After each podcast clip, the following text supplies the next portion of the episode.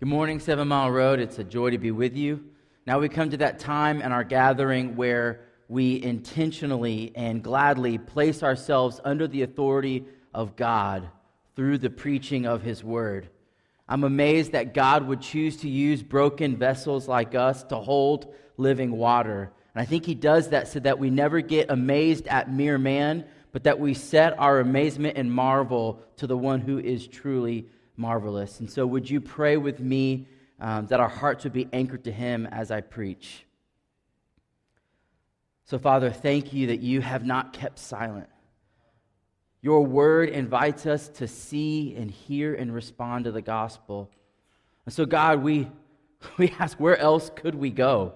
You have the words to eternal life. And so, give us ears to hear this morning. Use this puny man, this broken vessel to hold living water. And so, would you use this text to enlighten our hearts, expose sin, and empower your church to mission? We pray in Jesus' name. Amen. And so, I grew up in a home where Jesus was decoration. Do you know what I mean by that? I mean, he was there, he was around, he was an accent on a side table, he was a prayer given at a celebratory meal. We had crosses hanging on the walls. If you go to a bookshelf, you'd see a couple of Bibles there. By default, on a census, if you asked us, we were Christians. But our lives didn't center around God. Jesus was a part of my pantheon of superheroes. He was right up there with Superman and Batman, but he certainly wasn't God and Lord. For sure, he died. I mean, I had accepted and heard the historical fact that Jesus was a man who had died, but he didn't die for me. All that changed in high school when, on a youth ski trip, I heard a clear and compelling articulation of the gospel. And when I got home from the mountains, intrigued, I found one of those Bibles lying around and I started reading to get to know who this Jesus was. And for me, flannel board Jesus was replaced by the real Jesus, the one who had, in fact, died for my sins. And so, very shortly after my conversion, I felt this stirring in me, this calling to ministry. And at that point, I had no framework for what that meant. I, I didn't even really know what ministry was, but I knew that I wanted to give my life in service to the church. And so I started in my local church to serving wherever there was need. I remember sitting up in the AV booth, getting there early, making sure lights and sound were working. I remember working with some of our middle school youth. And over the next few years, that general calling on my life started to take shape. Again, I still didn't know much, but I knew that I wanted to be a pastor. And so I went to seminary, and during the first couple years, I first heard the term church planting. I thought it was weird at first. I didn't know that anybody could start a church, which is both awesome and scary.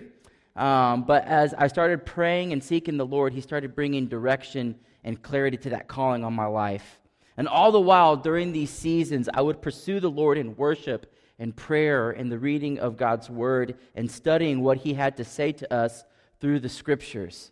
And these spiritual disciplines started cultivating my relationship with the Lord. And it was during these times in drawing to the Lord that I would hear Him speak and bring clarity. And don't mistake me, these years were not perfect. I wasn't some holy roller. I still struggled with sin and doubt and confusion and fear, but through it all, it was the Lord who kept me close. It's the Lord alone who's able to keep us from stumbling and to keep us near to Him. And so during seminary, was during this time that I met my wife, Andy, and got married. And if you've met her or spent two seconds with her, you know that she is one of the clearest graces to me uh, from the Lord. And so after seminary, we uh, hopped down to Austin, convinced that we were called to plant a church down there, and we got assessed. And during that assessment, my, my calling to plant a church was confirmed, but I was told not yet. Apparently, my timing wasn't right, which I couldn't come to grips with because it was like, you want to plant a church? I want to plant a church. Let's go do this. And it took a month before I was really able to read their assessment and to hear what these godly men were saying to me and how they loved me enough to tell me no. And so we continued uh, to press into the Lord and serve faithfully um, at a local church in Dallas. And uh, we're just waiting and begging the Lord to speak again, to bring clarity to what He wanted to do um, with my life. And so a few years passed, and I came to Boston for the first time to attend a conference with the Gospel Coalition. And I remember clear as day getting off the plane, going down the escalator at Logan, and I, I felt a stirring again. And to be honest, at first I thought I was just hungry because, you know, it was like 11.30, maybe go get some seafood. Uh, but I remember that that press wouldn't leave me. The whole time I was here, here I knew the Lord was stirring something um, in me. And so I began asking, Lord, is this where you would have me go? And so I came back to Dallas and spent the next few months in uh, bringing others, bringing the elders at our church, bringing my close friends in to help me discern my call and provide um, godly counsel. All of us wanted to know if the Spirit was calling us and compelling us to plant a church in Boston. And by God's grace, through a crazy story, I met Matt Cruz and uh, started getting to know uh, this church here in Melrose. And so, after much prayer and God's confirmation, we were commissioned by the Village Church in Seven Mile Road to move to Boston and to plant a church, Lord willing, in Waltham. And so, the reality this morning, as I share my story, is that while my call is specific, it's not unique. What I mean is that all believers in Christ are called to the mission of God. All believers are compelled to share the love of Christ because of his great love for us. You see, Jesus has already commissioned believers to go and make disciples. And while we all have this beautiful call on our life, it'll take shape in various particular ways. So there's this general call to make disciples that will get particular in the context of our lives. And our text this morning in the book of Acts helps us unpack that general call to make disciples, and we'll see how it gets personal and uh, particular. And so we're going to see that uh, when we faithfully pursue the Lord through beautiful, ordinary means of grace, such as worship, prayer, and fasting, that God takes these spiritual disciplines, these efforts to pursue God, and He transforms them into extraordinary graces. And so, up until this point in the book of Acts, ministry has been more spontaneous, right? Persecution has come and has scattered the church out of Jerusalem. Persecution comes and the church spreads out. Now, in this passage, God begins to organize their efforts and direct them with a gospel uh, laser focused intentionality. And so, the big idea in today's text is this By God's grace, ordinary spiritual disciplines propel gospel mission. And so we're going to see that the church, when the church gives itself to the beautiful, ordinary rhythms of spiritual disciplines, God uses them to call us, compel us, and commission us for gospel mission. By God's grace, ordinary spiritual disciplines propel gospel mission. So let's look at this text uh, in Acts 13 and we'll see how God calls. So remember the context, right? Back in Acts 11, the church in Antioch is birthed. Widespread persecution has scattered believers from Jerusalem, and now they've made their way north up to Antioch. And the per- uh, persecution was meant to shut up and put out this new uh, uh, uh, Jewish sect called the Way. But instead of cowering in fear, these early believers respond with courage to share the gospel not only with Jews, but now to Gentile pagans. They didn't care that Antioch was deeply secular and opposed to the worship of the one true God. They believed with all of their hearts that the gospel was the power of God for salvation to everyone who believes. And the Bible says that a great number of people believed and turned to the Lord. See, this is what true conversion is. It's a reordering of the most fundamental structures of your mind and your heart. What happens in conversion is that you literally begin to believe new things about God. You see Him as what is ultimately true and good and beautiful. You see that He alone is great, glorious, good, and gracious. And not only do you see God rightly, but you start to see yourself rightly as well. You come to accept the reality that you are a sinner. You realize that you don't know what good and right is, nor do you truly desire it. And even if you did know what good and right was, at the gut level, you would despise it. Sin has wrecked humanity, and we're completely helpless to do anything about it. In fact, the Bible says in Titus that uh, apart from Christ, we are foolish, disobedient, led astray, slaves to various passions and pleasures, passing our days in malice and envy, hated by others, and hating one another as well. True conversion has the boldness and the humility to say, Yeah, that's me. And then when that happens, the flood of God's grace washes over you. We believe that not only are we deeply flawed, but more than that, we are deeply loved by God. And then he gives us a new name Beloved. No longer are we estranged orphans, but we are adopted sons and daughters. And this new belief births a new identity that causes us to turn away from sin and turn towards the living God. This is what's happened to these new believers in Antioch. And when the church in Jerusalem hears of this grace, they send Barnabas and Paul to go teach and encourage the new believers. And so now in Acts 13, we pick up the story of this church. Now we're going to work this text to see the big idea that by God's grace, ordinary spiritual disciplines propel gospel mission. And so we look at verse 1. Now there were in the church at Antioch prophets and teachers Barnabas, Simeon, who was called Niger, Lucius of Cyrene, Manaen, a member of the court of Herod the Tetrarch, and Saul.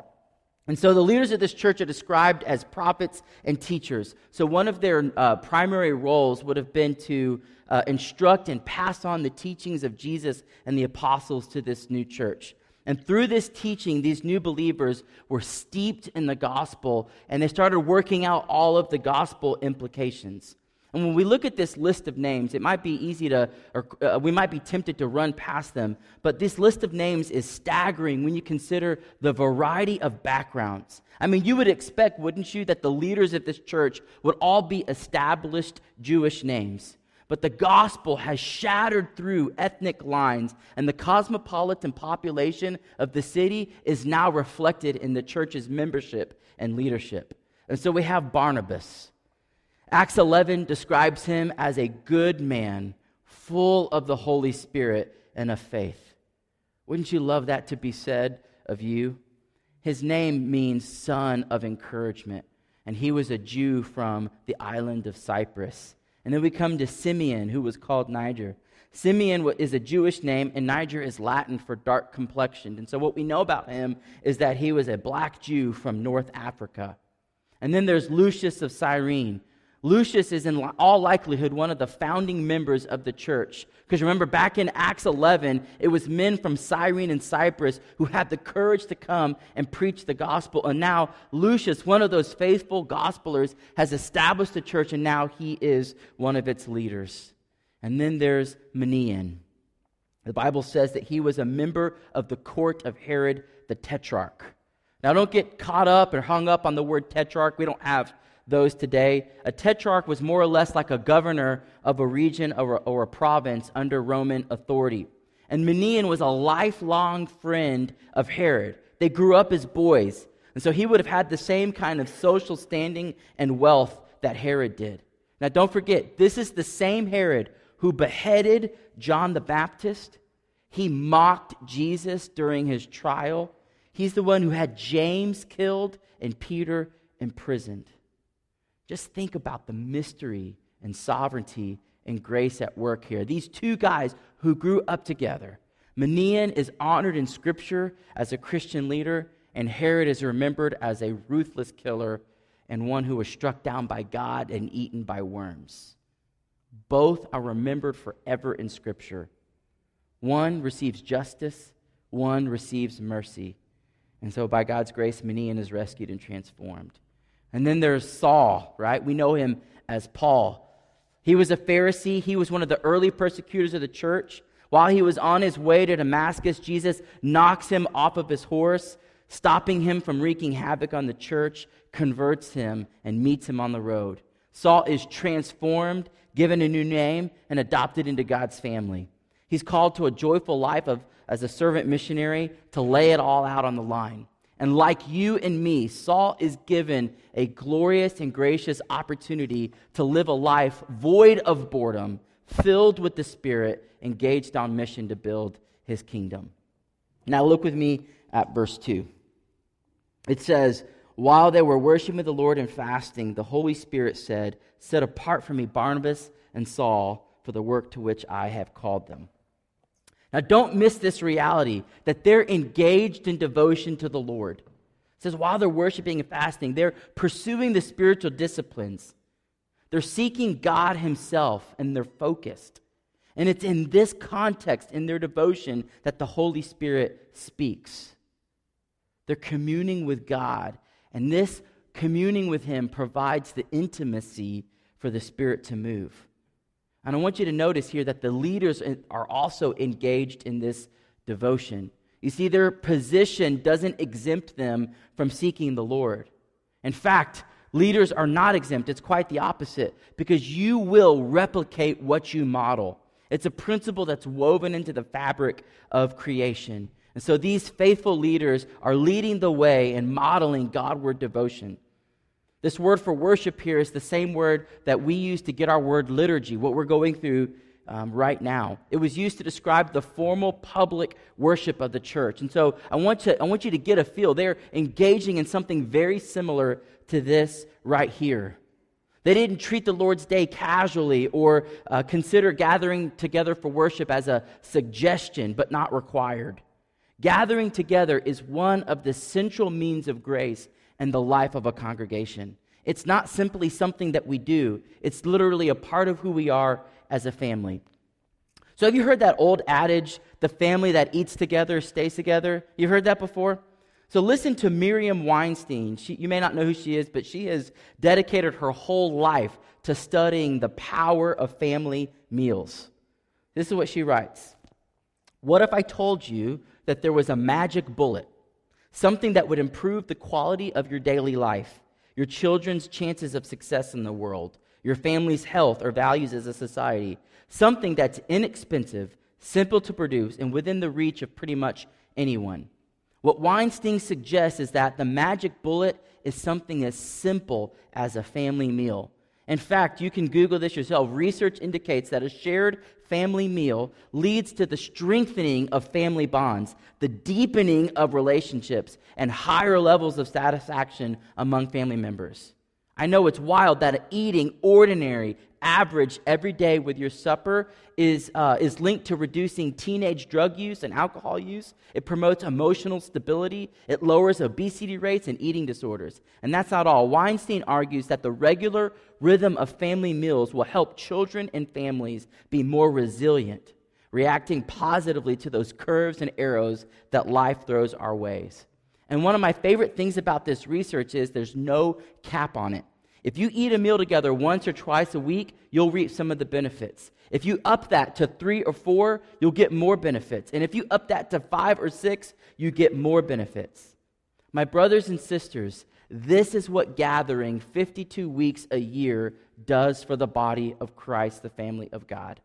It's a no wonder why the pastor of, uh, uh, in the book of Hebrews writes these words let us not neglect to meet together, as is the habit of some, but encouraging one another all the more as you see the day approaching. Okay, let's keep working through this text, right? The Holy Spirit said, Set apart for me Barnabas and Paul for the work that I've called them. It's so clear, and I love it, that Luke does not consider the Holy Spirit as some impersonal force, right? The Holy Spirit is a person. Do you feel that? An impersonal force or some divine blob of, of uh, goodness doesn't speak. People speak, a person speaks. The Holy Spirit is a person. And so while this church is going about their normal worship service, this beautiful, ordinary work and ministry, the Holy Spirit enters in and makes known his will to them. So you might be asking, well, how did the Holy Spirit speak? Was it audible? Was it outward? Was it inward? Was it a still small voice? Did it come through one of the leaders or maybe one of the members of the church? Was there some kind of cosmic sign? I think this is one of those cases where Luke is intentionally being vague so that we'd be careful not to take something descriptive that happened in Antioch and make it prescriptive for all of time. Perhaps the Spirit speaks and moves in all sorts of ways, and our job is to actually believe that he still speaks and to actively be listening for it. And so not only does the Spirit speak, um, but, he, but he doesn't merely suggest. This is a command. The Spirit says, Set apart for me. He's God. And when you're God, you don't suggest. how many times have I tamed the Spirit's leading and commanding into simply just good advice that I'll take into consideration? And my brothers and sisters, we cannot approach God if he, as if He was merely trying to provide advice to further your mission. If God, think about this, is really all powerful and all knowing and good in every way, then this is not the God you ask for advice. This is the God you submit to. You do not invite God into your life as a personal consultant or your personal assistant. You submit to Him as the Lord of your life. This is what the church models beautifully for us here in this passage. And we see that Barnabas and Paul are called for a specific gospel mission. And this calling is given by God. They don't derive it they're on their own accord. That we all have been given this call to make disciples is clear in the scriptures. And the exact working out of that call is revealed in real time as we seek the Lord. And don't miss this as well in, this, in the passage that the Spirit calls, he says, set them apart for the work that I've called them, but he doesn't give them all of the details. That's wild. The exact nature is not fully revealed. And so, where are they supposed to go? To what people are they sent? When are they supposed to go? The who, the what, the when, the where is not given in detail yet. And so, for them, obedience to God requires an adventurous, courageous step of faith. And you remember that Paul, converted 15 years earlier, had received from the Lord the first glimmerings of this initial call that he would be used by God to bring the gospel to Gentiles. And at that time, he didn't know the full scope, he didn't know the full plan, he didn't know how all of the pragmatics were going to work out. But he remained close to the Lord, being faithful to him every step along the way. And in God's timing, at the right time, the Lord gave him all the direction he needed. And the Lord tends to work this way in our lives, doesn't he? He gives us just enough of his plan to see what direction we're supposed to go, but not necessarily every single detail. I think if God were to give us all the details, I don't know if your heart's like mine, but I would be, uh, I would get to work, busy working out all the details, and I would completely grow independent of God. But the work is not more important than our relationship with Him. He wants us, longs for us to be tethered to Him because He's concerned with our development and transformation. I don't know if you think of God this way, but He is not an, a disinterested taskmaster. He is not just barking out orders, He is a loving Father. And so now we've seen this calling. Let's look at how these disciples are compelled Look at the beginning of verse 3. It says, Then after fasting and praying. So the Spirit has directed the church to set apart Barnabas and Paul for this work. What would you expect their reaction to be when they hear this?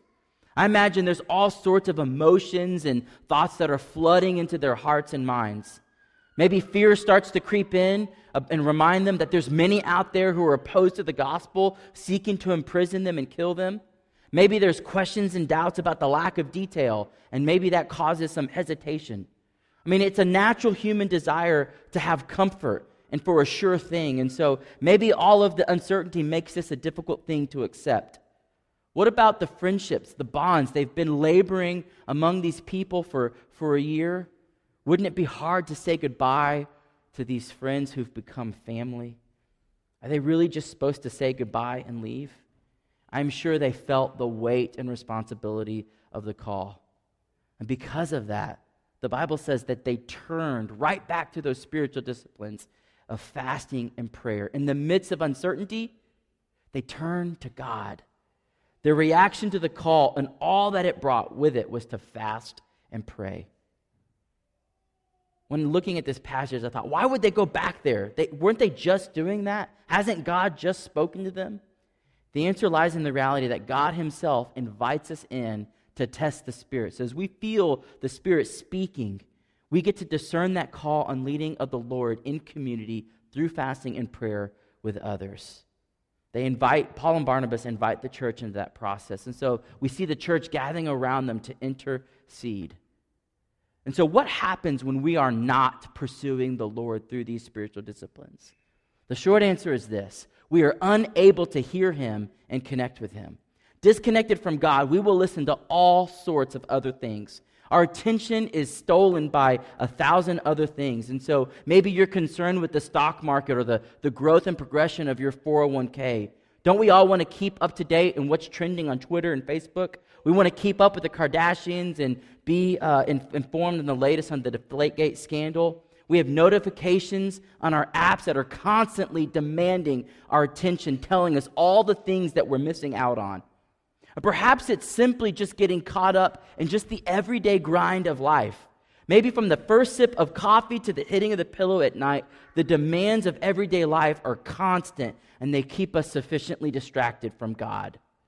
In our day and age, it's a no wonder why we have spiritual selective hearing. Spiritual disciplines are a gift from God to help us slow down, recalibrate, see the Lord. The pastor in Hebrew says it like this Let us also lay aside every weight and sin which clings so closely. Let us run with endurance the race that is set before us, Look to Jesus, the founder and perfecter of our faith, who for the joy set before him endured the cross, despising the shame, and is seated at the right hand of God. Brothers and sisters, worship fasting, and prayer brought this church to a place to hear God's call. And now, worship, fasting, and prayer will help them discern and be compelled to obey God's call. And through these disciplines, the Lord ministers to their hearts, right? When they enter into God's presence, what happens? Well, we're reminded that He's for us. So who could be against us? In God's presence, we know that His paths lead to righteousness and life. In God's presence, we come to realize that the worst thing that could possibly happen to us has already happened. You see, for these believers, the worst thing that could possibly happen was not having people reject them or being imprisoned or even being martyred for the faith. The worst thing that could possibly happen to anyone is standing before a holy God facing his judgment and wrath for sin. But in Christ, that has already happened on the cross. Believer, all of our sins have been forgiven, and the judgment we should have faith has been executed on Jesus. He took what we deserved. And in the presence of God, they realized that in Christ, not only has the worst thing happened to them that could ever happen, but the best thing has already happened for them in Christ because they have fullness of joy and every spiritual blessing they could possibly desire. They realize that in Christ, their inheritance is kept in heaven so it could never be defiled or destroyed. And through these spiritual disciplines, their lives are anchored to the living God to propel gospel mission. He uses these disciplines to change our hearts so that we are compelled to respond when the Spirit leads. Intellectual assent, thinking that it's a good idea, is not enough. Having some sense of duty that it's your job as a Christian to do that will not be enough. In order to pursue God's call on your life to make disciples, you must be compelled by the love of God. And you get there through the graces of spiritual discipline. So now let's look at how they've been commissioned. We'll see the end of verse 3. And it says, After praying and fasting, they laid their hands on them and sent them off. So now they are assured of God's called. They're assured of his, uh, that, he, that he's compelled them to obey it. Now the church lays their hands on them to send them off. The church lays their hands on them as a sign of commissioning. They're set apart for God's work, and the laying of hands is an act of blessing, and it's a commendation that they've received the grace of God, and they should go in that same grace. It says, We are in this with you. We are with you together. And the Spirit sends them by instructing the church to do so, doesn't he? The Spirit says, Send Barnabas and Paul. And then the church sends them out in obedience to the Spirit's command. I love that the Spirit works through the church, and this is so critical. You see, there's a tendency in our day to, uh, to move towards individual, individualism to think, I've heard from the Lord. I don't need anybody speaking into that. I don't need anybody helping me discern that call. I'm just going to do it on my own. Don't try to do that. Invite the body of Christ to confirm God's calling on your life. And this passage also protects us against institutionalism, where the Spirit can operate without a clue or a thought to the Holy Spirit and just do things on their own accord to make their name great or to build their kingdom. The Spirit works through the church to propel gospel mission. And so that church is able to commission Barnabas and Paul, not of their own leading or desire, but because the Spirit has initiated and birthed and spoken into this call a healthy church is able to send its people out, not only to the ends of the earth, but right here in Melrose, as the church is devoted to God through worship, fasting, and prayer. If the church neglects these disciplines, we are not in a healthy place to send people out. This point is simple and straightforward. Without connecting to God through spiritual disciplines, the church is not in a posture to send anyone out in a healthy manner will be a train wreck sending people out if we're not pursuing the Lord. And so let's remember our big idea. By God's grace, ordinary spiritual disciplines propel gospel mission. So now that we've seen this, let's apply this truth. This is not a story of some super pastors and super missionaries. If you think that, you've missed the point.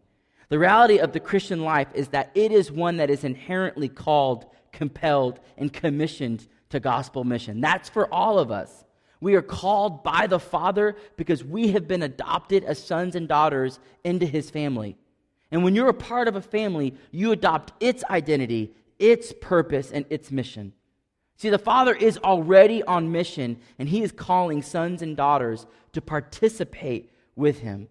And as we've been adopted, the Bible says that he's also transforming us into the image of Christ. And this is a daily, beautiful work of the Spirit happening um, a little bit by a little bit each day. You are co- becoming more and more like Jesus, who came to seek and save the lost, to serve rather than to be served. And so what's happening is, is that day by day we are being transformed into servants of God. And as we are renewed and transformed and changed, our hearts will be compelled to joyfully and gladly participate in God's mission. And now the Spirit is today sending us out into the world to make disciples. And in our context, in and around Boston.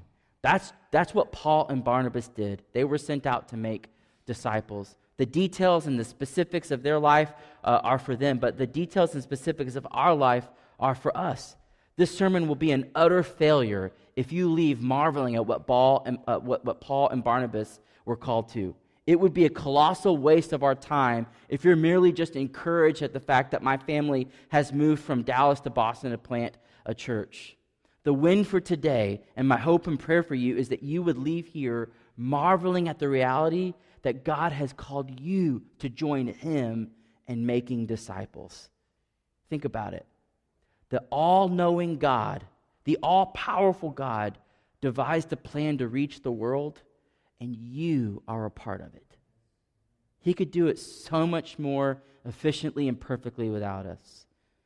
So the question is how are you working out God's call on your life to make disciples? Now, for some, and I'm just seeing your faces right now, you're hard at work and you're bearing fruit. Praise God. For you, the application is to be encouraged that you are pointed in the right direction and to keep pressing in the Lord and building his kingdom.